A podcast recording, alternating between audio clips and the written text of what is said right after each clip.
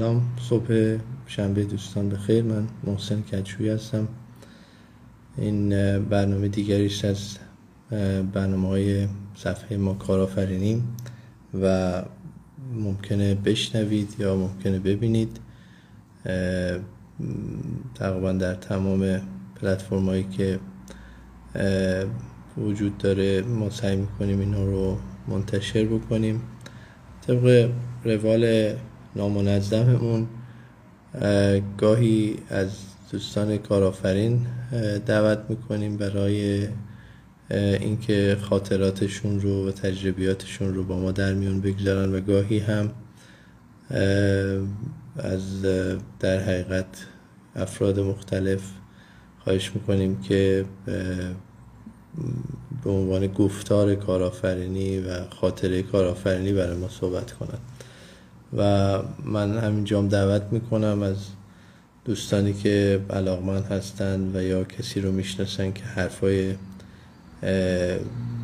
جالبی میزنه و در حقیقت خاطرات خوبی داره، تجربیات خوبی داره، من اینجا استقبال میکنم که با ایشون گفتگو کنم و در حقیقت میکروفون این برنامه منحصر به من نیست و در حقیقت صفحه است که اسمش روش ما کارآفرینیم. موضوع موضوع کاره، موضوع موضوع کسب و کاره و در حقیقت استقبال میکنیم از هر عزیزی که تو این حوزه، به خصوص اونایی که کمتر تریبون دارن، کمتر در حقیقت فضای گفتگو و براشون فراهمه، که تشبیارن. همونطور که دیدین ما در برنامه قبلی از عرض به حضورتون که سرمایه گذار و فعال در صنعت نفت و گاز داشتیم تا عزیزانی که در یه روستا مشغول کارآفرینی هستند تو زمینه‌های مختلف، تا کسی که کسب و کار خانگی داره، چون در یک چیز همه اینها مشترکن و اون استقلال در حقیقت شخصی و در بهتر تعریف کردنش استقلال مالی است و به نظر من هر کسی که موفق بشه وابستگی خودش رو به دیگران قطع بکنه به لحاظ مالی و اقتصادی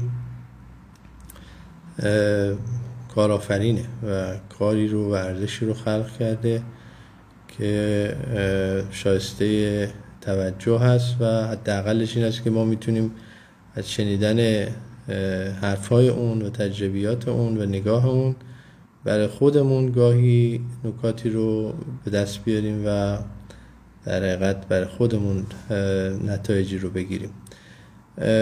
من درباره ایام عزاداری که گذشته، غیر از آرزوی اینکه بعد از این توجهات و هیجانات تأثیری تو زندگی شخصی ما امیدوارم داشته باشه، ندارم و حرفی جزی ندارم که بگویم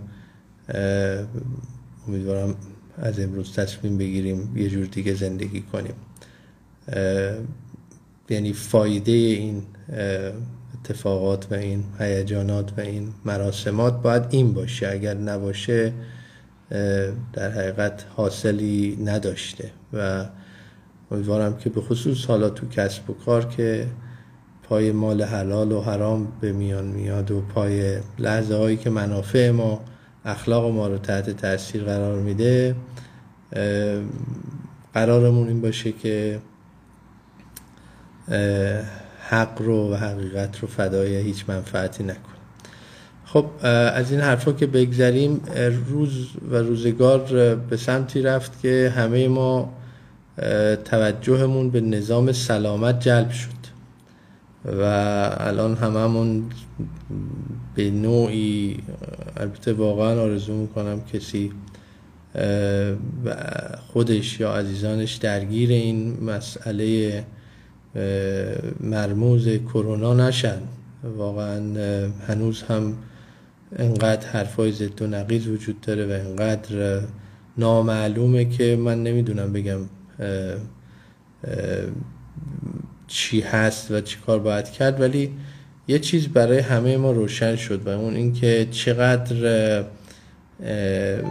در حقیقت نظام سلامت ممکنه مؤثر باشه در زندگی تک تک ما. شاید در گذشته هر کدوم از ما یه دایره ای رو در زندگیمون ایجاد کرده بودیم، فکر می‌کردیم بقیهش به ما ربطی نداره. مثلا فکر می‌کردیم چه میدونم فرضاً نظام هنری کشور یا نمیدونم فرهنگی کشور یا نظام سلامت یک کشور به من چه ربطی داره؟ من نهایتاً وقتی مریض میشم میرم حالا دکتر دیگه.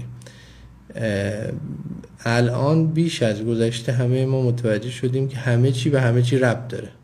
در یک جمله خیلی ساده همه چی به همه چی ربط داره و ما هم جزئی از اون همه چیز هستیم و نمیتونیم به نوعی بگیم که خب این تیکه به من ربطی نداره.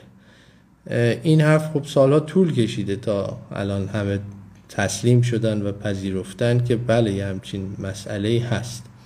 حالا تو دنیا اون کشورهایی که این رو زودتر فهمیدن و زودتر متوجه شدن خب زودتر هم براش راه حل پیدا کردن. ما مسائلی که امروز تو ایران داریم و مشکلاتی که باهاش روبرو هستیم خب سال‌هاست تو دنیا براش راه حل پیدا شده و سال‌هاست تو دنیا بهش فکر کردن. مثلا من خاطرم هست سالای هشتاد و سه یا چهار ما طرحی رو بردیم برای وزارت بهداشت، معاونت پژوهشی که خب تو همین جریانات کرونا پارسال بود فکر کنم، ایشون بعد از سالها رفت از وزارت بهداشت. ما حرفمون در مورد این بود که میگفتیم شما خب وزارت بهداشت هستید و متولی مسائل درمانو و بهداشت کشورید، اما اطلاعات ندارید، نمیدونید اصلا دارید به چه سمتی حرکت میکنید. یک حوزه خیلی کوچیکی رو هم هدف گذاری کرده بودیم. من حالا اونایی که منو میشناسن میدونن من بچه زیاد دارم و خدا رو شکر میکنم که پدر شش فرزند هستم. اون موقع خب بعضی بچه‌های من حقیقت اونایی که کوچیک بودن بزرگ شده بودن و چند تا هم کوچیک بودن و من خیلی سر و کار داشتم با مراکز بهداشت. مراکز بهداشت حالا اونایی که بچه دارن میدونن وقتی بچه شما به دنیا میاد یه کارتی میدادن بهش به نام کارت رشد و کارت واکسیناسیون. این کارت یک چیز مقوایی پهنی بود، شاید آچارم بزرگتر بود چون من یادم درست تو پوشام جا نمیشد. حالا نمیدونم چه عمدی داشتن که یه سایز عجیب و غریبی بزنن. این برگر رو شما باید همراهت می بود وقتی بچه‌تو میبردی برای واکسیناسیون. اونجا علاوه بر واکسیناسیون یه شاخصهایی مثل مثلا قد بچه، وزن بچه، دور سر، سایز سر بچه رو میگرفتن و تو اونجا ثبت میکردن. از روی اینها یه منحنی رشد در حقیقت میکشیدن، هم هم دستی. و من خاطرم هست که نگاه میکردم ببینم این رابطه بین این برگه که دست من پدر هست با اون سیستم بهداشتی کشور چیه. میدم یک دفاتر بزرگیست حالا توش با دستخط و اینا. خب این خیلی در حقیقت عقب مونده بود دیگه. واقعا مثل ماجرای سینما که عرض کردم ما وقتی وارد شدیم بلیت پاره میکردن.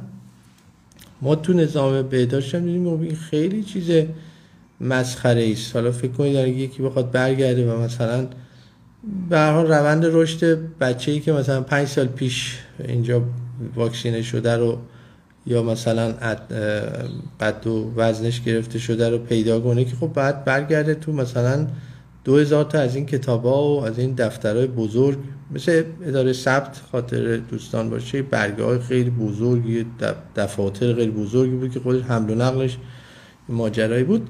خلاصه ما اینو گرفتیم به این فرض که خب ما براش راه حل داریم. ما کاری میکنیم که شما تمام بچه‌های ایران رو بتونید در لحظه اطلاعات تجمیعیشون رو داشته باشید. پیش خودمون گفتیم خب دیگه از این بهتر چیه؟ مشاور داشتیم، برنامه‌نویس داشتیم، مدل‌های بین‌المللی رو دیده بودیم و میدونستیم که راش این کارت کاغذیه و اون دفترچه بزرگا و اینا نیست. خب رفتیم خدمت آقا و متاسفانه همیشه باید بر تو ایران باید بری خدمت آقا، یعنی یه جوریست که خیلی خود موضوع بهش توجه نمیشه، یعنی به جای اینکه مثلا از وزارت بهداشت میان سراغ شرکت نرم افزاری و خیلی باز بگن آقا ما این مشکل داریم چه باید بکنیم، همیشه اونا فکر میکنن، یا اونا نه همه همه فکر میکنن که خب بالاخره ما داریم کارمونو میکنیم، این کارمونو میکنیم و اینکه ما داریم کارمونو درست انجام میدیم بلای جان مملکت ما شده. برای اینکه عزیز من گاهی اون کاری که داری درست انجام میدی خودش اشتباهه، فقط شما داری درست انجامش میدی. حالا به هر حال ما رفتیم و طرحی بردیم و ایده بردیم که بر اساس اون ایده، من یادم بیست و دو هزار مرکز بهداشت اون موقع وجود داشت، ما گفتیم ما این بیست و دو هزار مرکز بهداشت رو مجهز میکنیم به تجهیزات و به سخت افزار و کامپیوتر و پرینتر و دیگه هر چی که شما لازم داری با سرمایه ما، یعنی با سرمایه بخش خصوصی، به این شرط که شما اجازه بدهید ما به هر کودک ایرانی که توی بیمارستان به دنیا میاد یک کارت هوشمند رشد بدیم. یک کارت هوشمند رشد. میگفتیم این کارت هوشمند حاوی اطلاعات تولد بچه، خاطرتون باشه همه بچه وقتی به دنیا میان یک کارتی رو بیمارستان میده، چه میدونم عکس کف پای بچه است یا انواع و اقسام به هر حال اطلاعاتی که حالا الان من نمیدونم جدیداً دیگه چی شده، من چهارده سال دیگه این تجربه رو ندارم. به هر حال به هر حال یه سری اطلاعاتی رو میدونستم بیمارستان‌ها برای هر نوزاد ثبت میکنن، اون رو در زمان در حقیقت تولد بچه به خانواده تحویل بدیم و طبعا هم یه هزینه‌ای رو بابت اون کارت بگیریم.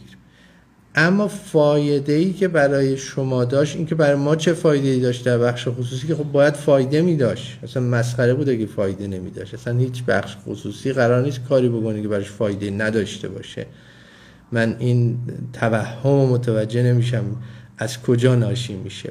به هر حال اون عزیزان همه همه حرفا رو خلاصه شنیدن و طرح ما رو گوش دادن و من تصورم بود که خیلی استقبال میکنن، یا لااقلش استقبالم اگه از من نمیکنن این طرح رو میرن اجرا میکنن، چون واقعا یه مسئله بود، یه مشکل بود و هست. من فکر نمیکنم هنوز هم، حالا البته خب وقتی میگم فکر نمیکنم هنوز هم یه ذره ناپخته است، برای اینکه من جدیدا نرفتم ببینم تو مرکز بهداشت ایران چه اتفاق افتاده یا از کی مکانیزه شده و آیا باز این اطلاعات در اختیار هر پدر مادری که مثلا الان بچهش به دنیا میاد، آیا یه جایی یه پنلی یه جایی هست بره ببینه مثلا وضع رشد بچهش چطور بوده، چه واکسنایی زده چه واکسن نزده، نمیدونم. اگر هست که خوب خدا رو شکر، ولی اگر نیست یعنی آقا بیست سال پیش یه ایده ای آمد تو نظام سلامت کشور، با فرد مسئولش جلسه گذاشته شد، براش توضیح داده شد، چند بار هم این جلسه تکرار شد، چند بار این توضیحات داده شد. سرمایه گذاری بخش خصوصی بود، برای دولت اصلا هزینه ای نداشت، ولی جواب چی بود؟ هیچ. ما یکی از حالا تخصصایی که در ایران مسئولین ما پیدا کردن نظام تعلیقه، یعنی نه نه میگن نه آره. خیلی خوب، ما ما که بخش خصوصی معمولا از این راه نشه یه راه دیگه میریم، از این کار نشه از یه کار، یعنی اگه نتونیم از کفش فروشی پول در بیاریم که نمیریم خونمون بخوابیم، که میریم از چه میدونم تیشرت میفروشیم پول در میاریم. بالاخره ما یه کاری میکنیم. نهایتا این ذهنیت و این شکل نگاه نتیجه نداد و ما در وزارت بهداشت اون موقع هرچه تلاش کردیم نتیجه نگرفتیم و میگم نکته جالبش این بود که کسی که ما باهاش صحبت کردیم ثابت ترین مرد نظام بهداشتی کشور بود که میگم پارسالیشون از مسند کنار رفت. حالا توجیهاتی هم میکردن نه و معلوم نیست و اگه اینجوری شد میدونی یک یکم مشکلاتی که واقعا تو کسب و کار تو ایران هست و من برای همین میگم ایران جهنم کارآفرینیه، واقعا سخته و علتش طرز فکریه که خود ماها داریم. حالا من خودم هم مقصر میدونم و مطمئنم هر کدوم از ما در آینه نگاه کنیم بخشی از اون تقصیر رو پیدا میکنیم. یکی این که مثلا مراقبیم کسی منفعتی از ما نبره.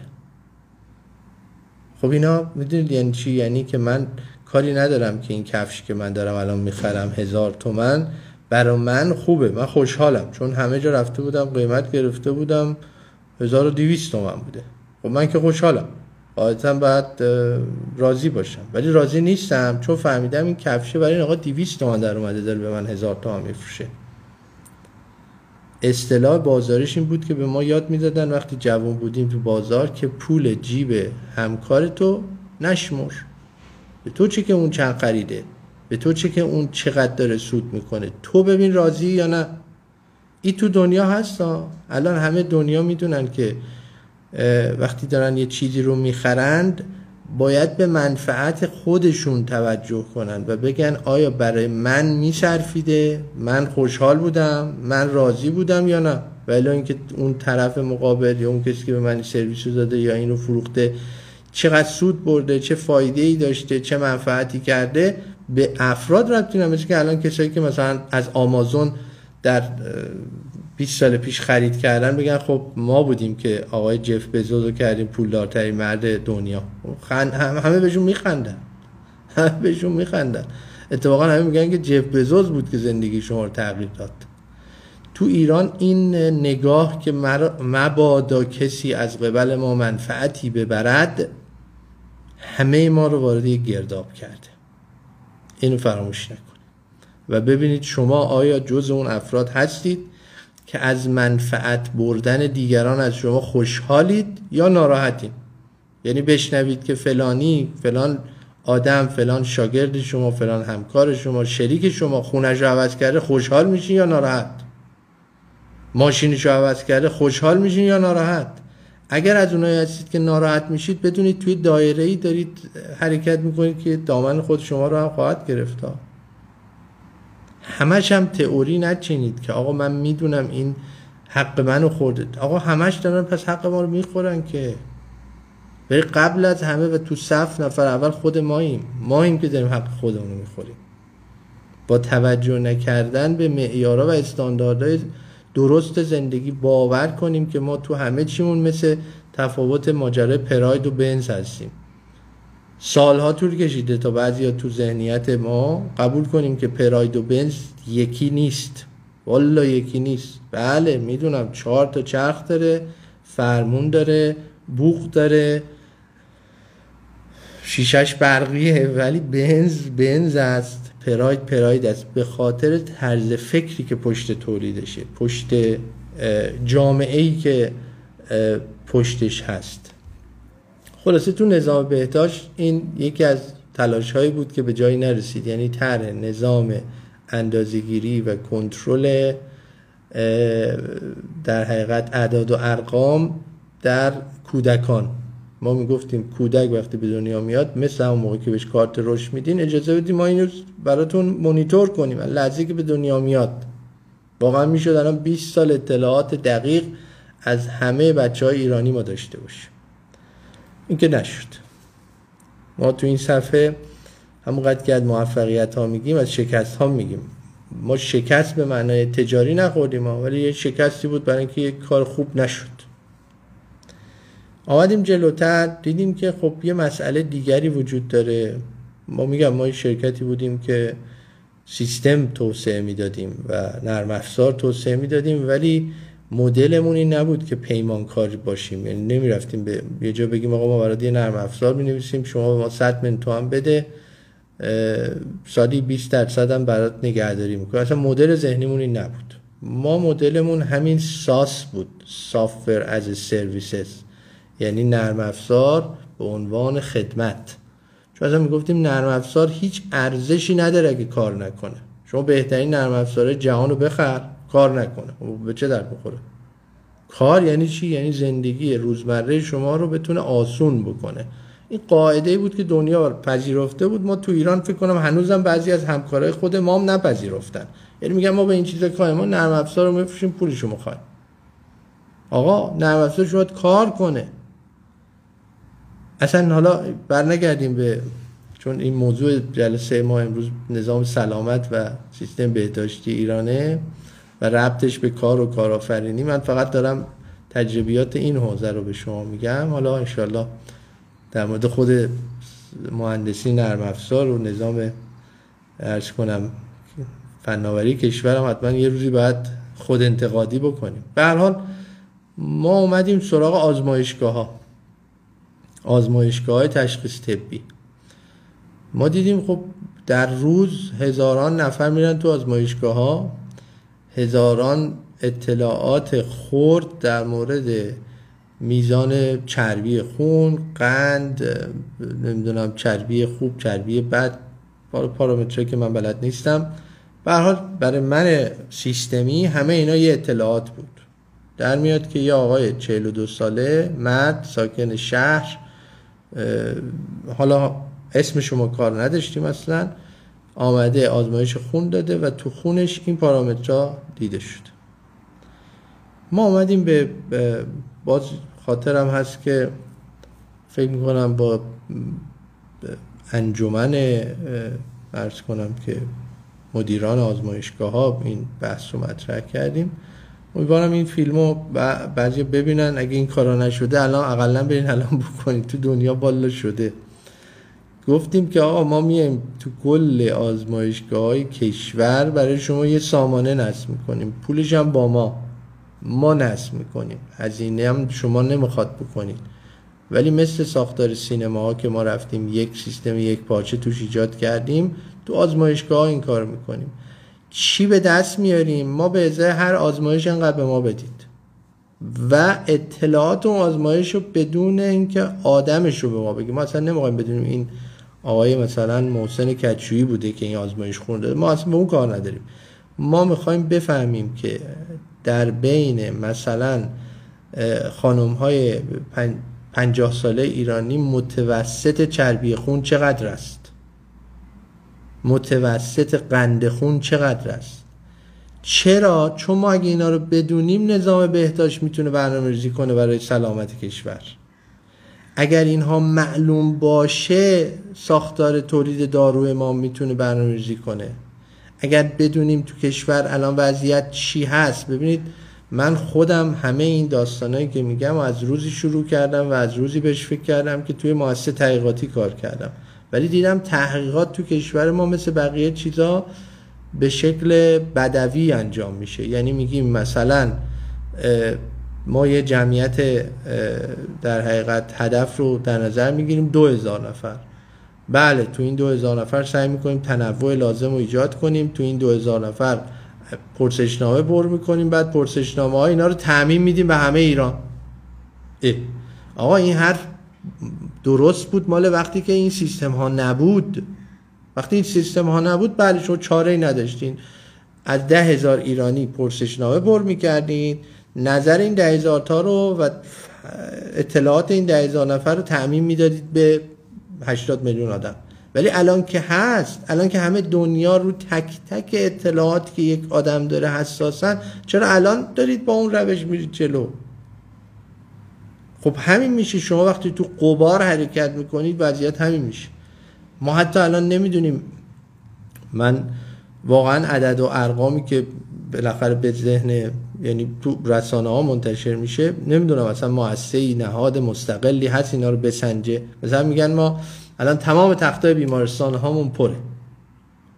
خب میدونم یه سامانه هست که تخت بیمارستان رو بشموره اونجا و بگه پره این خالیه. سیستمی وجود داره برای رزرویشن تخت بیمارستان؟ نه، همش همون سبک سابقه که یه بیمارستانه و پادشاهی اون مدیر اون بیمارستان خودشه و خودشه و خودش تصمیم میگیره، میگه آره، میگه نه، میگه باشه، میگه نباشه. همش هم برمیگرده باز به مناسبات فردی و اینا. خلاصه کاری نداریم. ما تو آزمایشگاه ها حالا وارد شد و تو آزمایشگاه ها هم سعی کردیم که همین حرف رو بگیم. آقا ما سیستم میدیم، تجهیزات میدیم، مکانیزه میکنیم به شرطی که اطلاعات اون گزارشی که به بیمار میدین بدون نام و نام و خانوادگی و مشخصات شخص از نظر منظورمون بخش شخصیشه و الا سن و سالشو میخوایم، این که ساکن شهر روستاست، چند سالشه، نمیدونم مجرد متعین، چیزایی که بالاخره میپرسید و میخوایم اطلاعاتش هم میگیریم. ما از این گزارشاتی در میاریم که همه دنیا میخرند از ما و به دردشون میخوره. رو هر گزارش هم یه پول به ما بدید، تو کشورم به دردتون میخوره. به لحظه میفهمید وضعیت، یعنی میلیون ها آزمایش در روز انجام میشه، تلفیق این آزمایش ها و تلفیق اطلاعات این آزمایش ها با هم به دردتون میخوره، والا به دردتون میخوره. نشد، اینم نشد. واقعا من یه وقتا به جوونا میگم که فرق من با شما پسر جان این است که من با نشدن خیلی بیشتر از شدن آشنا. من نه تو زندگیم بیشتر از آره شنیدم، من بیشتر از تو شکست خوردم، من بیشتر از تو از انتهای کوچه های بنبست برگشتم. قدر این رو بدون که من دلم میخواد به تو بگم تا این کوچه بنبسته. خلاصه آخرین پروژه که وقتمون هم داره تمام میشه من بگم، رفتیم سراغ شرکت بیمه، شرکت وابسته به دولت هم بود. گفتیم که آه شما به عنوان شرکت بیمه مسائلی دارید، یعنی خودشون گفتن، حالا مدیرانشون با ما نشست و برخورد، گفتن آره ما الان مثلا یه نفر که میره جایی که طرف قرارداد ماست اون جا نمیدونه که این آدم مثلا بیمش در این لحظه معتبره یا نه، چون یادم یه کارتی چیزی بهشون میدادن، مثلا میگم حق بیمه‌شو ایشون دیروز باید میداده نداده، طبق قراردادمون هم باید امروز دیگه خدمات دریافت نکنه، چون دیروز نداده امروز نداده. ما هیچ سیستمی نداشتیم که بفهمیم که الان فلان بیمه شده، فردی که بیمه شده الان تو فلان نقطه کشور رفته مثلا بیمارستان و آیا بیمه هست یا نیست. هیچ نظامی وجود نداشت. یا مثلا حالا بیمه هست، اون خدماتی که داره میگیره تو قراردادش تعریف شده یا نشده، نمیدونم اگر تو قراردادش تعریف شده خدماتی رو که باید بهش بدن خب بدن، از در حقیقت مسئله پرداخت همونجا حل بشه. حتی این صحبت بود که چطور ما همونجا حل کنیم.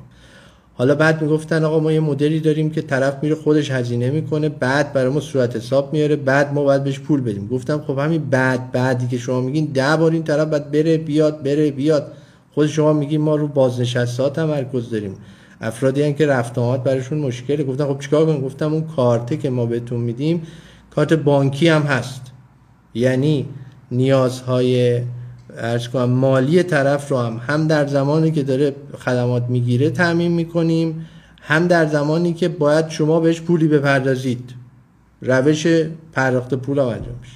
برای تو درآمد هم داره، برای شرکت بیمه میگفتیم ما درآمد هم داره. چرا؟